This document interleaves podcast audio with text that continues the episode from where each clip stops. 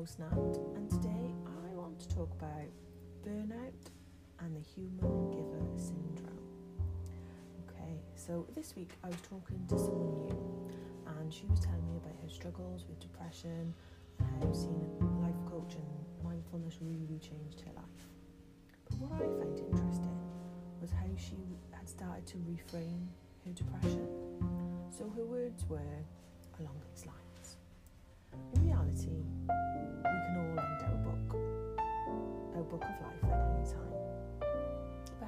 Take it one chapter at a time? Even rewrite some chapters, but we choose to turn a page every day to just see what it holds, to try and find the joy in everything you do, like it could be your last time of doing it. And that really stuck with me all week.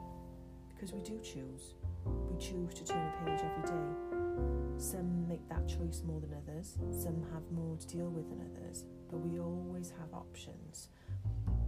choices than we sometimes realise because we're often closed off in f- familiar paths, conforming and doing as we air quote should.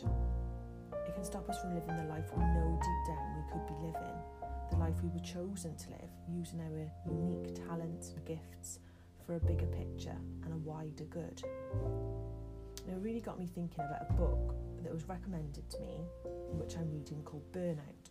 I totally recommend this book, especially if you're a mother or a woman in general. It is very revealing.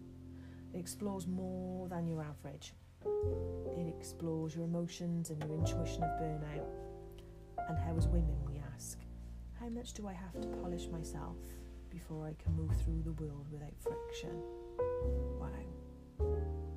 It talks about burnout as three things emotional exhaustion, fatigue that comes from caring too much for too long. Then we talk about depersonalization, the depletion of empathy, caring, and compassion when you've got literally nothing left to give. Couple that with a decreased sense of accomplishment as though nothing you do makes a difference. Yeah, like I said, I recommend this book a lot. now, I'd like to introduce you to a philosopher that they talk about in this book, is Kate Manne, or Kate Main, and she has got a concept called the human giver syndrome. And oh, how I related to this one. So she categorises this as human givers are expected to offer their time, attention, and affection, bodies willingly placidly to the other people, the human beings. When I read that, it really spoke to me. You know, I talk about the pressures of society and families and conforming and different paths to set up a lot. But when I heard it expressed as a human giver, it resonated in a way of not just the level of giving, but the level of expectation of giving. And when I relate that back to my initial story of the woman I met this week, it helps me see the enormous pressure we feel to live up to this human giver, and sometimes the culturally adopted version. The concept is so much that it could lead to her closing her book, in her words.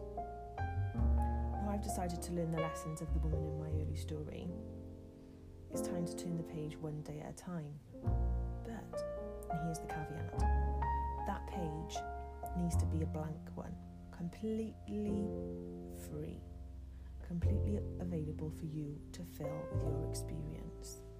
The page cannot be pre edited or preconditioned, so you only have certain areas to fully express yourself. It's time to have an open page to turn every day to choose what is going to be on that page and how it's going to look, your life in your vision. It's time to rewrite those chapters no one needs to close the book. Just reframe the page, your turn, every day. And I want to finish with a quote by Rumi who says, It's your road and yours alone. Others may walk it with you, but no one can walk it for you. I hope that's resonated some way and hope you have a lovely day. Take care.